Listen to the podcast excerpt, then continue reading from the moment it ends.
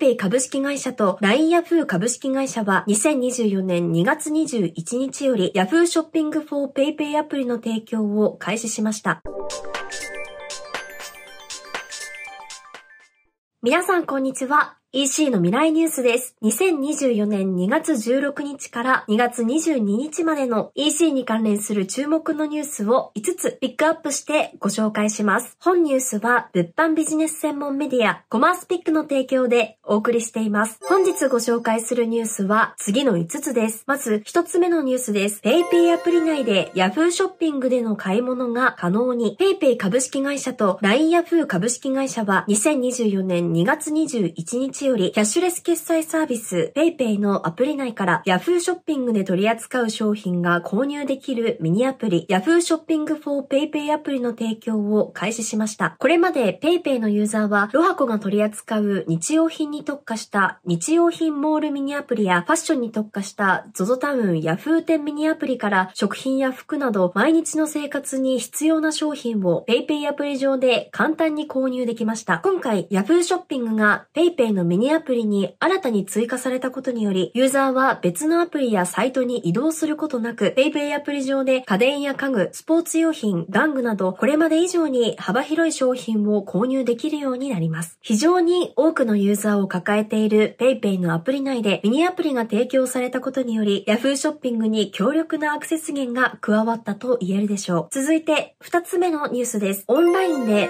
最も買われている商品ジャンルとは、ナイル株式会社が運営するアプリブトピックスにて15から69歳男女1431人を対象にオンラインショッピングに関する調査を実施しました。1年以内にオンラインで購入した商品ジャンルを調査したところ、購入した商品トップ3は衣類、アクセサリーが73%、ついで日用品が68.7%、書籍、雑誌が66.6%でした。日常生活で利用頻度が高いものがよく購入されているようです。オンラインで買い物をする際に最も重視するものは何か尋ねてみると、1位は価格で43.5%でした。2位が品質で17.9%、3位が配送料で7.7%となっており、オンラインショッピングでは品質以上に価格が決め手になっている人の方が多いことがわかります。続いて、3つ目のニュースです。EC ビーイングが2023年流通総額1兆円を突破。株式会社 EC ビーイングは EC 構築プラットフォーム EC ビーイングの2023年の年間流通総額が1兆2405億円であることを公開しました。流通総額を増加させた最大の要因は受注規模の拡大です。2023年 EC ビーイングは店舗を持つアパレル業界をはじめとする様々な業業界、業態の顧客の EC サイト、また、モール型やネットスーパーなどの大規模な EC サイトの構築を幅広く手掛けたとのことです。また、法人間取引、B2B での DX 化が大きく進んだことも要因だと挙げていました。各業界において、従来アナログ方式で行われていた受注業務を EC サイトに移行させる DX 化の動きが多く見受けられます。そして B2C、B2B ともに EC ビーイング導入企業のの中で既存顧客のファン化に成功している企業が増えていることも大きく影響しているようです。導入企業数が伸びたことが流通増加の最大の要因とのことですが、EC ビーイングの導入企業は一社一社の流通金額が高い特徴があるため、日々の運営において参考になる企業があるかもしれませんね。続いて4つ目のニュースです。よく利用されているファッション通販サイトを発表。株式会社信玄が運営する主婦向けの情報メディア主婦はファッション通販サイトに関するアンケート調査を実施しました。主に利用するサイトを質問したところ、1位がユニクロで29.5%、2位が ZOZO ダウンで25.5%という結果になりました。ユニクロを選んだ理由として、実店舗での実物の確認のしやすさや、店舗に行かなくてもサイズ感を分かっていることが挙げられており、ファッション通販における実店舗の重要性が伺えます。一方、2位の ZOZO タウンは価格の安さや豊富なアイテム数、出店企業が大手企業に限られていることによる安心感が挙げられており、モールならではの特徴といえる回答が挙げられていました。そして最後のニュースです。ジュンが EC 向け画像生成 AI ツールを出品画像に活用。株式会社ジュンは株式会社エレメンツが提供するファッション EC 企業向け画像生成 AI ツール、すげ替えを導入しました。ジュンは EC 関連部署を中心に導入し、撮影や画像編集などの業務プロセスに生成 AI を組み入れることで、業務効率化と販売機会の拡大につなげるようです。これにより、商品画像における背景の変更や背景の白抜き、アイテムやカラーの変更などが行えるとのことです。生成 AI が組み込まれた新しいサービスが続々と増える中、業務を効率化できる事例が今後もどんどん出てきそうですね。以上、EC の未来ニュースでした。この配信を役に立つと感じていただいた方は、いいねボタンのクリックとチャンネル登録もお願いします。それでは、また来週ありがとうございました。